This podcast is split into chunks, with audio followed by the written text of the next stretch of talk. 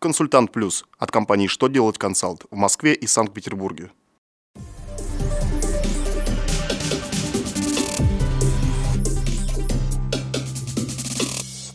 Добрый день. Для вас работает служба информации телеканала «Что делать ТВ». В студии Александр Трифонов и в этом выпуске вы узнаете. При каких условиях продавец может учесть в расходах премию, предоставленную покупателю? Как изменятся ставки по налогу на имущество в Москве? На сколько лет могут освободить от налогов и взносов самозанятых граждан? Итак, о самом главном по порядку – Минфин напомнил, что в соответствии с федеральным законом об основах государственного регулирования торговой деятельности размер премии покупателю за приобретение им определенного количества продовольственных товаров не может превышать 5% от цены приобретения.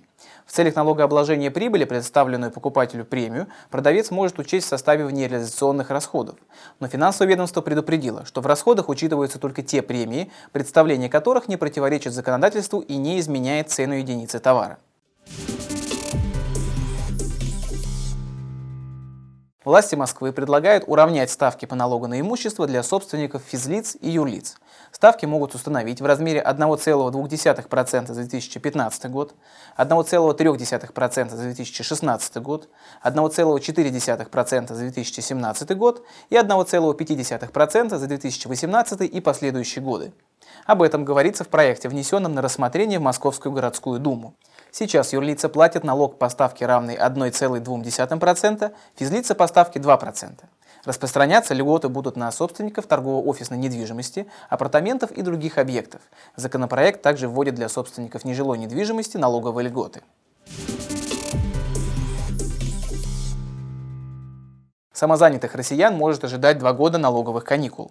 Президент Российской Федерации Владимир Путин на заседании Совета по стратегическому развитию и приоритетным проектам предложил освободить самозанятых граждан от налогов и страховых взносов на два года. Об этом сообщается на сайте Кремля.